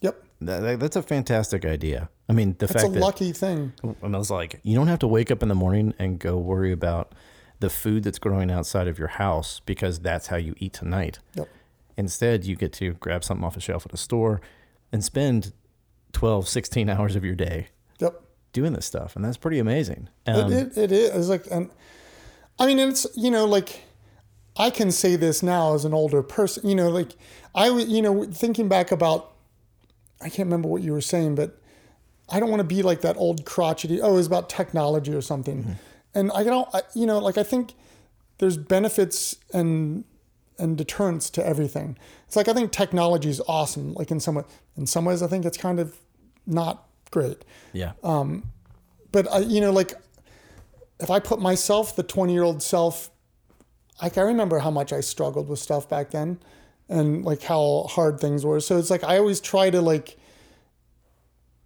listen, and if that, that's I think the big thing is I don't think enough people listen. I think everybody thinks they know everything, and not everybody. Like that's being way too broad brush stroke. Yeah. But like I think people just just Definitely a temptation stop. for us as people. This is Yeah. just kind of think we're right all the Yeah. time. Yeah, and it's a human. I think it's a human. And again, I don't. I wouldn't have said this thirty years ago Sure. because I would have been. You're you were too yeah, busy being right. Right. Yeah. Exactly. Well, duh. Come on. Write a book on the things that I've done right. It'd be a short book. So I want to get to the business, and I think just, just uh, and so I'm torn because I, I mean, uh, the painting and your your your uh, where where the hell is Ron Johnson? Tra- we didn't even talk take? about that at all. I know. So I'm just saying, like, there's this thing you do, you know, and you and it's where the hell is Ron Johnson, and and you Yes. travel, and it correlates to the painting. And so I do want to talk about the painting, and then I want to talk about the business, Okay. if we can. I mean, the paintings are one of my all-time favorite painters. So That's that's That's way legit. yeah. No, it's Well, legit. that's yeah, Yeah. I mean, thank you. I'm not good with compliments too. I know like you're not. that's That's like, why I do it. That, that, so I'm turning red. Like, hundred percent. Um, hair's falling out. That's actually the one thing I wanted to say about Bev the other day is like she always used to um, she always used to know how to get me um, uncomfortable like on in, in a good way like she would she would always try to like flirt with me with or, you know like to get people to flirt with me because she would know I would just turn beet red and by Bev, Yeah. we're talking about Bev, Bev Reynolds. Reynolds, yeah, yeah. it was amazing. so, uh, con- contribution to Richmond. but I yeah so every year for I think what is it 16 15 of the last 16 years I think is what it is I get in my car and drive out west Just you alone, or do you bring a partner? my well my dog That's right. I'll make sure you don't Yes. forget. no well so no it's, I'm trying to remember if I took yeah I did t- I took Nutmeg which was my old dog One of my Not- favorite dog names, by the way. Nutmeg. Nutmeg? Nutmeg. Yeah. Shay's pretty good. Named, Shay's pretty good. named after Shea Stadium. Um, get in the car and and go out for, you know, upwards of a month away. Um, and I just go out and drive around, take thousands upon thousands of pictures. Usually, like over fifty percent of the pictures of me driving eighty miles an hour and just taking pictures. So some of the pictures are like awesome because of that. I think. Um, and then I come back and that is the like the starting point for a painting. I don't look at photographs to make painting, but they're landscape based, I guess is the best way to say it. And it's not about a specific space. Um, it's more about the experience. So a lot of what I actually think I really love about the West is the vastness of stuff and, you know, what they call the big sky. And it just, it just feels endless. Like, um, and I just love that kind of feeling of being out there. Um, I will move there someday, I hope. Um, yeah, And that produces this this these this work not directly indirectly, but it does it, it has a correlation to your your painting practice, your studio. Oh yeah. practice. yeah, yeah, yeah. yeah. Again, again, I don't like. It's actually it's it's super backwards because I don't I don't look at pictures when I'm painting. Mm-hmm. Like that's not part of it. It's again, it's more about the experience. But it's fun for me to actually after I finish a painting to go back and try to find a photo that actually makes sense in that. Yeah. Um, a visual sense. Yeah, Yeah. and it's that that's actually which is super backwards. Right. But I think I do tons of things super backwards. Right. So it that super makes- backwards landed you a Pollock Krasner. Right, It did. It did. Yes. Yeah, talk about So, that. I want a What's Pollock a Krasner. yeah? What's a Pollock Krasner? Sounds no- like a I have no idea, but it, I'll have a Pollock do. Krasner. hold the mayo. Hold the mayo. Um, Yeah. It. It. Uh, Jackson Pollock and um, Lee. Lee. Kra- we finish. Sorry. Do you think I just forgot was Lee afraid. Krasner. It's a. It's like, don't forget Lee. It's a. Um, it's just a grant that you have to apply to, and um, but you know, you said earlier about succeeding as a student. Like I've never, ever like as a student, ever won anything, like ever. Never got in any shows. So this was like, I remember distinctly. I was actually on the phone with my business partner, and I, I got the letter. And I was like, oh, here's here's a letter where I get rejected by the thing and I opened it up and I was just like, holy shit. Like I couldn't, I mean, I was, it was, I was shocked. Yeah. And then been, an hour later, I would have cried. I was, I was just, I was kind of blown away. Yeah. And then an hour later, that same day, Chris called me back and we had gotten a verbal to work with Vernon Davis. Yeah. Um, so it was like one of those days. It was just like, wow. So talk about that. So you've been teaching at V, just a, you've been teaching at VC for quite some time, contributing a lot of ways, and then you start this this uh, I would say it intimate, intense relationship with art making. I mean, so you've you've formed relationships. You're you're in the milieu for a long time. You're you're really absorbing yep. a lot. You're you're contributing a lot. Um, you've see, you've started things that are actually persisting. So you've experienced. Uh, there's an entrepreneurial spirit to it. I even think to be an artist, even alone by yourself, is entrepreneurial and daring in a way. When you endeavor to do something that someone's not telling you to do, that's a pretty compelling space to live in. And then you deal about scalability and this kind of thing. So you've been swimming in this in yeah. all these spheres. I mean, you, when you determine to step on the playing field or whatever, and so uh, you see this pressing forward, and then you get into the abstract athlete, and that then, I mean, talk about that. Like, what is that? That's so. This is the business, but also this is uh, stuff you've done at university with teaching and, and, a correlation between abstract athlete and some art and athletics stuff that you've done, and so which is really powerful. Yeah, yeah. No, I. It is probably um, some of the most rewarding stuff that, and I don't think we've even gotten to the, you know, where we're going to be. Like, well, that's the hope. Right. Um, that's right. But I, you know, yeah. So Chris and I, um, like I said earlier, we we met working at a record store in in um, Columbus, Ohio, and just immediately, like you know, it's like one of those. Uh, we we have the same likes. Like we're both Fletch heads, Fletch the movie. Yeah, classic. Like, so, I mean, six four. Yeah, yeah, yeah. with the afro, um, and so we really kind of bonded over that. And so we've always been in touch, you know, like as friends. And actually, he's lived out in Colorado for I think over ten years at this point.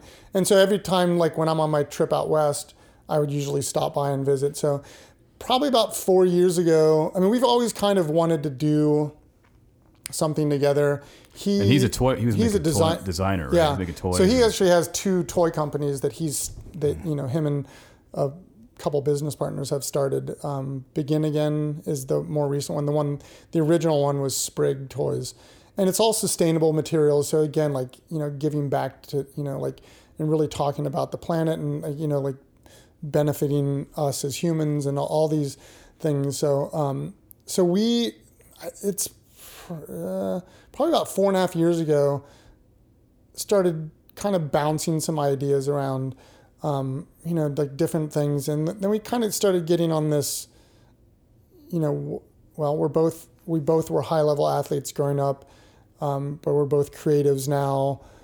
And really started talking about this. And it's, I mean, it changes daily still sure. about how, you know, where things are growing and, um, the potential of this. Um, but we, you know, like we started talking about how beneficial, you know, creativity is to our minds, like the mental health aspect of mental wellness. It depends on how you want to say it, um, and how beneficial beneficial it is. But also like thinking about it in a in a sense of being an athlete and the the idea of practice, but also the how does that how does that idea go back onto the artists? Like, you know, what if you took a the rigidity of of an athlete's practice into an art world?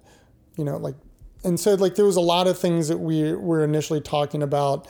Um, and yeah, like it's, I mean, it's hard to like think back about yeah. because it's really like it goes, it goes all over the place because again, like this goes back to the lab comment mm-hmm. to me because it's inventing. Mm-hmm. Like we this isn't a restaurant or a coffee shop. It's not like there's a template for it.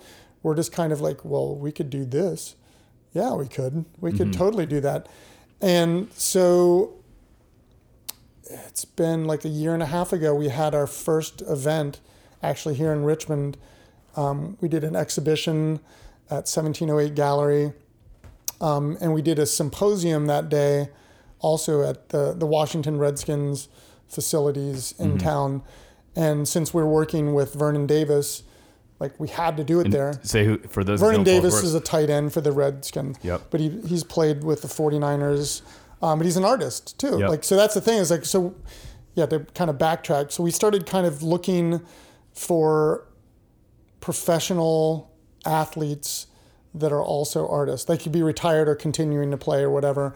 And we also work with veterans because again, we think about a veteran being like the highest level of training. Um, so the same kind of scenario, but also deal with like you know high stressors like whether it's potentially like CTE or TBIs or Right. you know PTSD, and like how again like these the practice of of being creative like it, it benefits them, and so we were like just uh, I mean some of the most random ways to get a hold of people like Tony Mandarich for instance I sent a message to him I think on Instagram first. Same way with Brett Tomko. And Tony Mandarich like has been on the cover of Sports Illustrated twice. They just actually did an E60 but he got back to us you know like and now we you know we work with him and he's just the nicest guy you'll ever meet. And he's an amazing photographer talks about how you know his love of photography actually started from that first um, sports illustrated shoot Wow, interesting. and like that to me is like really cool like it's where, a great connecting point. Yeah. exactly like entry points of like one of the guys we work with percy king you know, he said he was always creative growing up, but you know, he played football and he like played in the pros for you know a minute, and and then he like when he was done, he started doing carpentry work, but then he started doing his kind of own carpentry work that like eventually became these amazing three dimensional wood sculptures of you know, and and again, I just love the way that how they enter, but you know, Vernon Davis, uh, he did an interview for um, for us on one of the local sports stations, and just remembering him saying, like, you know, its potential of creativity could like benefit people that have CTE or, or TBIs, and just having you know that kind of voice speak to what we're trying to deal with is pretty amazing. And uh, you know, even at the symposium, you know, here's this guy that's played pro football for 14 years, and he's answering a question, and he said, "Art is the foundation of my life." And you know, most people would not know that, Right. but to have him say that, and and again, like the one thing, you know, we we obviously have this component that we, you know, we think this is a really great way to deal with mental health for everybody. And it's not just for professional athletes or for or for veterans but this is for everybody. Everybody has stressors. And to have to be able to work with these athletes you know we could walk in a room with somebody that's like six foot four 250 pounds or whatever and everybody looks at him and they know this is a professional, you know, or they know who it is and this is a professional. But then to have them talk about art and how meaningful it is to them, that's inspiring. And like not just to kids, that's inspiring to du- adults because Yeah. you know, like we talked about earlier, it's like everybody's creative. Most people just stop.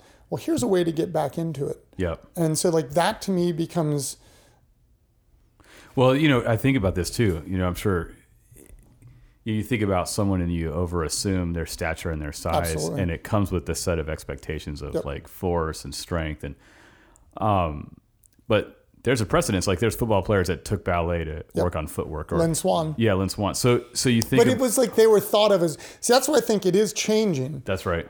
Um, but like back, you know, back when you and I were growing up, it's like you were either an athlete or you were an artist. Yep. And that's why you know you and I probably like said earlier, it's like I don't know where we fit in Yep. in some ways. That's right. And so it's changing.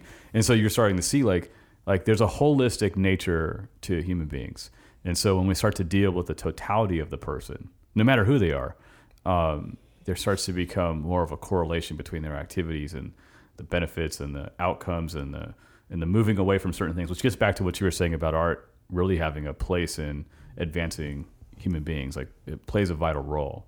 Yep. And so, but we then we typecast people, athletes, what veterans, Yep. and we assume that because they specialized, that they are a specialized individual to the detriment of everything what, else. Yeah, everything else, and we do that all the time with each other. And so then, so then, you know, I think some of the, you know, what you do, I think what Gareth and I are doing with Shockoe Art Space and this podcast and some other stuff. I mean, you start to push on those assumptions and you say there's a more expanded field here of opportunity, Yeah. and actually, it's not arbitrary. Like uh, spending time over here, like you were saying, doodling, drawing, being acquainted in intimate ways with touch heightens your sense of when you're exerting touch in a more powerful way over here.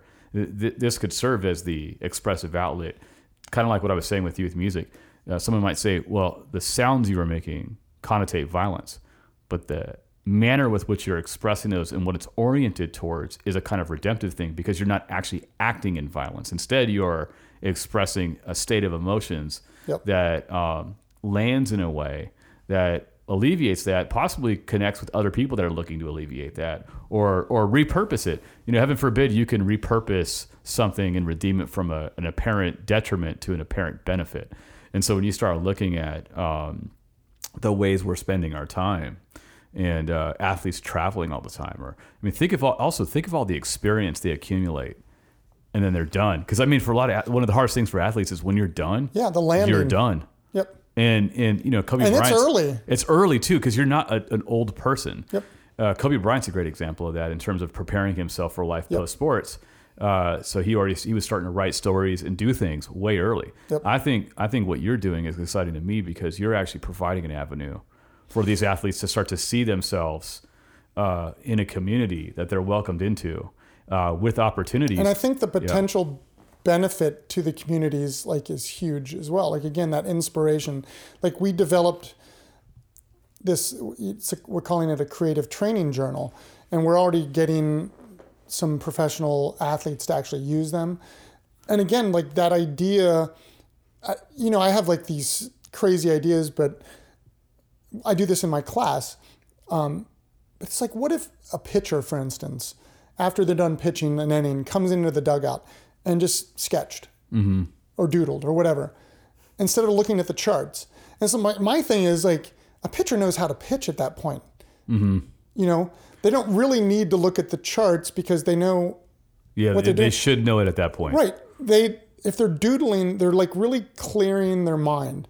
So like when they go back out there, they're refreshed. Mm-hmm. You know, instead of like that cycle of, and I'm I'm, I'm making it really dramatic. We Sure. put, can you put some music behind Yeah. this? Like, dun, dun, dun, yeah. And so, but it becomes like this this thing where this decompression benefits within that the the field of play Right. like I, you know, that the way that I do it in my class, and this is what I, you know, Chris and I are hoping for again in in the real space, like business people, like whoever it is. It's like, okay, so artists, I want you guys to do something physical before you go to your studio.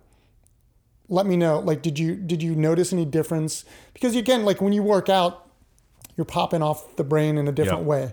So athletes, I want you to do something creative before you have a game or practice. Did you notice anything?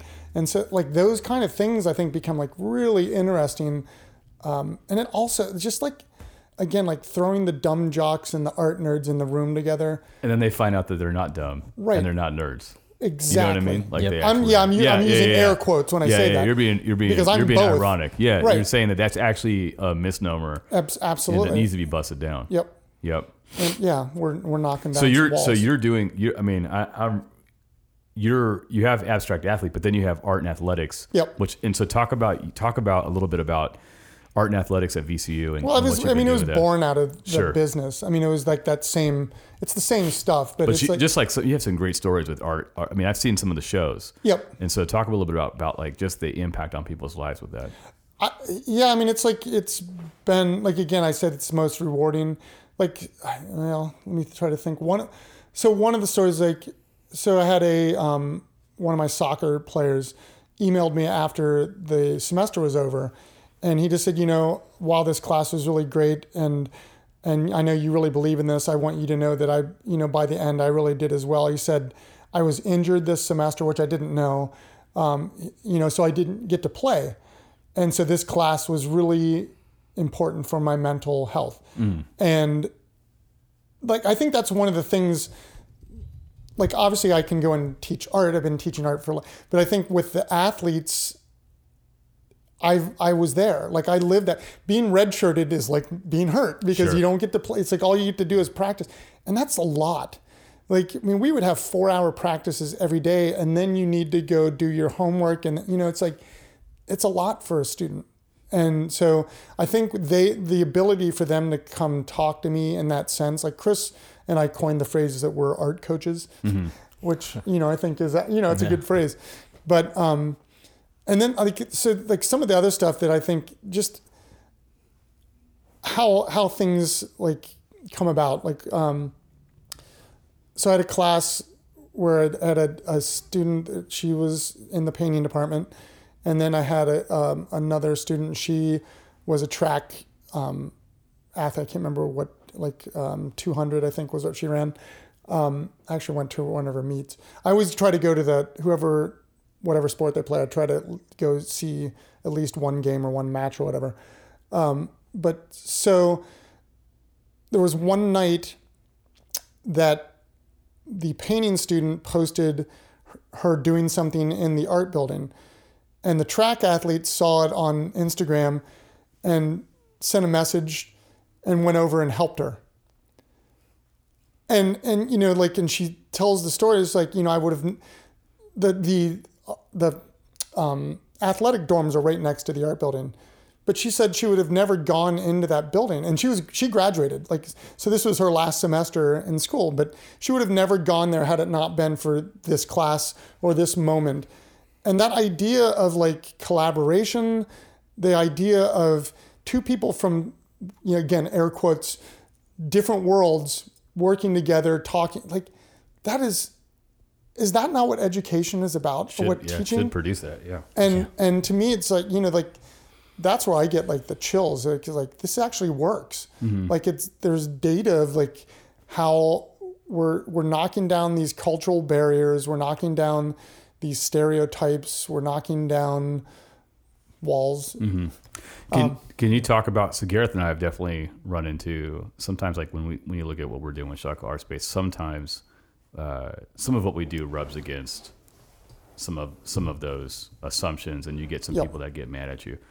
Have you have you met? Have you? I mean, not not to go into details and incriminate Oh, yeah. anybody anybody in general in particular, but in general, have you have you have you been met with any kind of resistance? yep Yeah. Yeah, I mean, I've I've had in the business in well, I mean both world. I mean in the business, I've I've I've had people say that you know the the artists, the athletes or artists we work with are not real artists.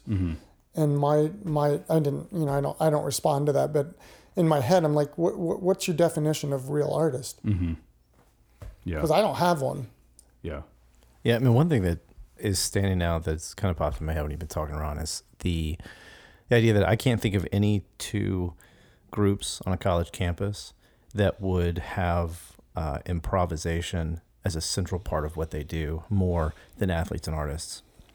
And I think you know people will hear improvisation and like, oh yeah, just kind of making crap up as you go. I'm like, no, like true, like true improvisation Yep. to work well has a large amount of training. You have to have a a huge abundance of knowledge and expertise within a field to uh, to actually improv on something really well. And that's um, I think that's something that's fantastic. I couldn't think of any other two groups besides athletes and artists that share that, where they work so hard to be able to perform within a specific moment. Yep. Um, and I think that that connection is really interesting. Um, because in any any sport you're playing, anything that's going on, you're uh, you're constantly kind of taking in information and adjusting yourself toward that. Um, and I think And that's one reason why it's just- failure's okay with it. That's right. having having the and again it's not just it's not just for ad, athletes and artists even though that's the name of the class. I mean Mm-hmm. i've had you know medical students i've had science students like it's really truly open to anybody Sure. that wants to be there. But it, it's it is wild. Like the class i mean because it's kind of an incubator. And again like how i teach it's like it's not a painting class it's not a drawing class it's a creative class. So the literally the first class that i taught I had a, a, um, a woman tennis player would come in with an acoustic guitar. and she would play acoustic guitar. I had baseball players that hadn't painted ever, like maybe they're, when they're five or whatever, painting. I had one of my painting students doing performance art. This is all at the same time, and so like I'm just, like I would just walk in the room and just like oh my, like it's to me again, that's what creativity is like having that that energy in that space and just the way that they buy into it. Both you know the the the so-called artists and the so-called well not they're athletes but the you know like i don't want to like pigeonhole them That's right. Yeah, but, but, just some of the cultural stereotypes that Yep. that tend to really lock people in, and Yep. and we don't allow them to be more, you know, in many ways, um, yeah, more than what they actually are. Um, no so it's I, you know like again I, I i say it's some of the most rewarding stuff and maybe i'm being biased because like i helped create this stuff but it is like Yeah. it's just super Well, it seems to connect with your story. Where where do you what what are some of the organizations you've worked with uh, with the abstract athlete teams, and different events or things that stand Um, we out just to you? uh, we're doing something with uh, we did something with the Florida Panthers last year. We're doing we're working on this year's event. Probably going to try to expand it. We're actually working with a doctor that works with the Panthers and the Miami Marlins and the NBA. Like so, there's a lot of potential like where different things can open up. We we've had um, Which, if you're working with the NBA, Gareth and I are actually get to right be- there, uh, right there. We're gonna we're gonna no, do- but like I mean, again, like just just yesterday they announced that the NBA is going to have a mental wellness doctor or, or I don't know Mm-hmm. like who, who or what what their qualifications, but in, on every team. Yeah. and that to me is like wow, okay, like people are really starting to get it yeah um, we are in discussions with the Atlanta Braves to do something. We're going to do it this year, but I think just timing wise, sure um, but hopefully going to do something next year. Um, who else? We did something with the local uh, squirrels team. Did a pop up exhibition, and that's cool. Like again, like just to see like when people walk into a baseball and see like see walls up with artwork on it, and how it like. You know, it's almost like a double take, but then they get into it, and then they start looking and stuff. It's it's pretty Well, cool. what I love too is sometimes art is not so. We, we want we want to go into these quiet. I, like I love going to a museum quietly. Yeah. I love to go to galleries when after the opening when Yep. bar- barely anyone's there. I, uh, I I intensely value those kinds of experiences. They're they're so critical. We wouldn't be doing a gallery if we didn't think that. But I also love the idea that you're not diminishing that by bringing art into greater view in places that maybe are unexpected, like a, a baseball event. You know, like I think about like kids coming into seeing that vision Yep. uh, and what that Again, it knocks down walls. Yeah, so then they're they're freed up to envision something entirely uh, more holistic for themselves. Like their whole conception of things is going to be very different than maybe any of ours was coming up. Yeah, I mean, it makes it a much more vital and broad ranging thing as it is. It's just exposing the truth for what it is. Um, Yeah. Instead of instead of trying to like create some new reality for it or something like that, it's very much the same. no. It's always been like this, but we've throughout human history we've been very good at kind of segmenting things into very discrete parts that make it easier for us to control them or something else. Um, but I think it's you know it's fantastic because taking things out of context, I think it makes other things stand out. Because if you think about just as a designer, as you're talking about sports, I'm just thinking about how much visual culture. Is necessary in professional ath- Hundred athletics. percent. I mean, like overwhelming. the amount of money that teams spend to get their colors and their shades and their tones And just wouldn't, you, right. wouldn't you rather oh have my a gosh. painting done by LeBron James with an with his autograph on it than just an autograph of a picture of him? Because then it's it's a Sure. one of a kind. Like yeah. it becomes like this, and not to, not to monetize it or commodify it or whatever, but it becomes like this really intimate relationship with the artist, Mm-hmm. and, and and and I don't know, it just becomes like again, it's it's kind of a fun way to like deal with something that's serious. Well, also the arts sometimes. I mean, this is the things I think we're all we have in common is we're trying to bust down these walls. Yep. And uh, how many artists, how many athletes um, resign themselves to the fact that they've got these interests that are never going to be able to get brought forward. Yep. And so by creating an awareness and starting to create bridges or uh, bridge gaps, create avenues, you're also creating uh, future hope and possibility for athletes So when they come in early, they can lay claim to their uh, ambitions to be a culture maker in a multitude of ways, in, including their athletics, but also their art. And so then they can step in more, you know, because like I mean, I, I think about Wayman Tisdale. He was like a jazz, Yep. uh, uh, Oh, he's serious. serious, you know. Well, it's like Bernie Williams is like a classical guitar player. I, Yeah. mean, he- I think he actually won a Latin Grammy. Yeah. As a matter of fact, because I mean, Yeah. you know, yeah, but I mean, uh, going back to your question of who, like, the other thing is to what's really cool to Chris and I is like, so we have events or you know workshops scheduled with Vanderbilt and Georgia, um, both that's universities, killer. and we're also like starting to have a couple high schools that we're talking to. So it's like that ability to like work with more students all the way up through, you know, professional athletes and then how again like how it filters out to the community and the understanding you know because we're we're always about the give back. We're not a non-for-profit what's called a b corporation. So like you think about b corporation patagonia would be like our model. Mm-hmm. But this idea is like okay we are we are for profit but there's a give back component. So like if we do like one of the things we're talking about with with the florida panthers is like okay we're going to do this event at the game on saturday night but maybe we could do something with a local school on friday. That's great. and so like that that's always this idea is like when we're doing these more uh, put together event pop-up exhibitions or whatever is like we're always paying attention like to the, the potential of like an underserved space in the community we're doing something. Because again I, that's i think that's meaningful. Yeah, you know i mean maybe it's meaningful for somebody to look at my painting but like there's here's another way what you know to give back like that i just it I, like i keep saying it's like super rewarding but it is like you know yeah, yeah. so That's awesome, man. You, uh, we got any closing questions for any crazy last game stories? Anything you want to, anything wild we should know about you, Ron? Anything you haven't told the world oh yet? I, there's stuff that's coming that I know. I'm scared. I, it, you should be Yeah, it's like a storm. it is it is like a storm it's a hurricane. Rocked you like a hurricane. Didn't we write a song called Speedboat? Yeah. We sure did.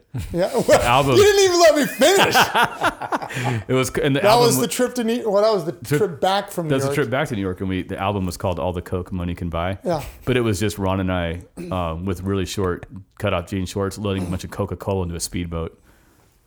Um, it was like miami vice yeah, don johnson ron johnson that's right. Yeah, I never even. No, I'm just kidding. You did never thought. Yeah, I you did think 100. about percent it. Yeah. Um, where Now can we'll do this again. Hundred percent. I think I think we. I, I'd love to get back in, you know, uh, with some time and see how some of this is unfolding because I think it's worth checking in on. Yeah. And uh, where can we find more about the abstract athlete? Uh, the abstractathlete.com. It is, by the way, it's called the The abstract athlete with our little praise to the Ohio State University. yeah, I see So, that. um, yeah, you can see it there. Um, we're on Instagram, uh, Facebook. Um, where else Yeah. would we be? Twitter. Where where can people see your work? Uh, the next event not is is in in Florida. Okay. So um, we do like we have a couple random things that we're doing that we might be doing. Well, uh, Yeah. this is maybe one of the the surprise things, but we might be doing some little weird, um, not weird, kind of this interesting um, thing in town in Richmond. Okay. So What about what about your paintings? Where can people see your paintings? I mean, I, I brag about your paintings. So Reynolds Gallery, awesome gallery. Um, yeah, they, yeah, they're like amazing. Again, I feel like extraordinarily lucky to be there. Um, it's kind of like again like an Some of my favorite family. artists show at Reynolds. Yep. Yep. Extended family like Julia and Alice and Janie, Yep. and you know, it, it, I, I feel lucky. Yeah. So um, they usually have a piece upstairs hanging. I won't have a show there for another two years at least. So I just had one last last fall. Right. So- And you've got a, I mean, this is in our documentary that's coming out. The Builder Ron's actually in this. Yep. It's gonna be, it's gonna be really interesting. But you might get a shot at his studio, and he has a ton of work. Yeah, I'm a nut. Just, it But I go, that goes back to being an athlete to me. It's like that idea of practice. Hmm, like Yeah. I have to make. It's not. It's not. I mean, it's a have to. It's a. yeah, Yeah, that's actually not an overstatement. Some people say that, and you go, you look in their studio, and there's like nothing in there. That is not true of you. Yeah, and I've no. known you for a long time, so I'm like, I know that that's not true of you. Yeah. It's it's kind of freaky. Kind of Yeah. worried about you. It's I would re- I it's probably why Gareth and I talked. This is actually an intervention, Gareth. Gareth, We, uh, We never good cop, bad cop. Bring it in, Gareth. We well, gotta- it's why gotta- it's why I'm single. out. Yeah. It's why I'm single. that's right. I mean, I'll be honest with you. Like, oh yeah, we're not going to tell the the pre-story of the, the the Your streak. yeah. What was the streak again? Tell us the streak. It just got broken that the six women that I dated, that the next guy they dated they married And, and until recent. I know. then somebody told me there's a movie that's like I'm the I'm the on, there is a movie about you somewhere. so. I'm I'm like the hitter, and then the guy next was the on deck guy. I guess. Yeah. And Yeah, you just you're driving you're you're driving people to marriage. I which I don't know if that's I don't, I don't know what that means, about you, man. I don't That's why we're doing this intervention, Ron. I- we're worried about you. I would worry too. yeah. If I wasn't so damn happy, Yeah. Yeah, you you and you and Shay. that's a dog right there. Hey, uh artists and dogs. It's important, right? Absolutely. Studio dogs. Oh, 100%. Yeah. So when Who Let the Dogs came out, that was a and that was an important song for you. No, Okay. I hated that song more. And then they then they were all over baseball doing that song. I know. I just I will not let my kids ever hear that song because it will capture their imagination and then they'll sing it and then I'll. I was tempted to do it. I told Laura should I do it. She's like, no, do not let them know about that song. There's I mean there's a lot of those one hit wonder ba- bands at that time period though. Yep. Uh, what's that? What's the uh, Mambo Five? Yeah. Oh guys, I mean, there's like Oh, tons, help me. tons of those bands at that time. yeah. So Well, I mean, uh, the cool thing is you're not a one hit wonder because you're Yeah. still doing it, man. Like, I mean, and, and actually, I love seeing. I think just in closing, I love. I think Gareth and I are definitely encouraged and inspired by Yeah. the way you're building something that actually brings so many things together and impacts so many people. And I think that's the uh, hope. I mean, Yeah, it, I think the big thing to take away too is I think you can, if you want to close this out, is to say that uh, uh, Gareth is just that. Uh, I think don't miss the fact that it takes sacrifice and time. it's a ton. Yeah. I mean, it's a t- I- like I'm not joking. I'm on the phone every day with different people, and it that's that's the crazy part to me is just the random people. Like I'm talking to CEOs pro teams. I'm talking. I mean, it's just wild. Yeah. Like, and again, like that's the part that's so fun is like I feel like we're inventing something, and um, so there's no right or wrong to it. Kind of like Yeah, they don't see this conversation coming. It's not something they, they're having repeatedly. Yeah. So you're introducing entirely new conversation. Yeah, and I think there's so much. I mean, really coming from you know a background as an athlete, like if you look at, I mean, think of like preseason practice, right? How much stuff you're doing, and you're probably yelling at your coach, like, "Why are we doing this? Gosh, what's the matter with him? You're wasting my time today." I think there's a lot of that sort of, um, I don't know, tenacity towards something that is a big part of professional practice, and it really like rubber meets the road when you get into things like what you're doing wrong. But do you feel like that the same way? I mean, not to like continue our conversation, No, but. I think as an athlete, like I do, like I was maybe never the most talent. I mean, I mean, I was talented, Mm-hmm. but I like I always had that I'm going to outwork you mentality, Mm-hmm. and that's I take that to my studio. It's like, well, you might be a, a better artist. I don't even know what that means. Again, like I have no idea what the, a better artist means, but you're not going to outwork me, Mm-hmm. and I don't know what that means either. Yeah. I mean, I mean, I think it's a just- mental mental state you bring to what you can steward and work with and care Yeah. for. And so I definitely took that um, work. I mean, I take that into my. Uh, I mean, one thing I think I I actually instill in my students as freshmen is a hunger for work ethic, Yep. where they actually get a taste of it to where, and then they see that it's impacting outcomes in such a pivotal way that then they realize that they're not they're not being pressed to be pure genius all the time, where where they're constantly kicking out incredible ideas that everything rests on that. That that sometimes you can just be in there working until something interesting surprises you, and so Right. that work becomes meaningful to the uh, the uh, relationship. Because a lot of times in the arts, the work hard work doesn't guarantee anything, Nope. but it sure helps it out a whole a whole mess. Yeah. more than if you're just sitting there waiting for a great idea to kind of emerge out of out of nowhere. I nowhere. think hard work because the, I mean, like you're going to fail more. And I think again, like failure was, I heard a great quote. This is a great ending. You either win or you learn. Yeah. I don't remember where I heard that, but I actually really like that because it's not it's not losing, it's learning. That's right. Yep. That's definitely. I, I think it's going to be fantastic to see um, what's coming up on the horizon for y'all. Yep. What you're doing. Um, I know that we're we're eager to look uh, look and see what's going to be happening with it for sure. Because I think we're all moving in the same direction to try to make you know a, a better, more holistic idea of how arts and creativity impact our, Yep. our cultures that we live in. And so, thank you so much, Ron, for Yeah. uh, joining us Thank you, today. Ron. It's been great, man. And as always, everybody listening, thank you so much for uh, your attention, your support, and uh, with any uh, questions or ideas you have, just get in contact with us. So thanks for being a part, and we'll talk to you next time. You've been listening to Shockoe Art Speak, a production of Shockoe Art Space. We are an independent, nonprofit art gallery in Richmond, Virginia. We can be found online at shockoeartspace.com and in real life in historic Shockoe Bottom.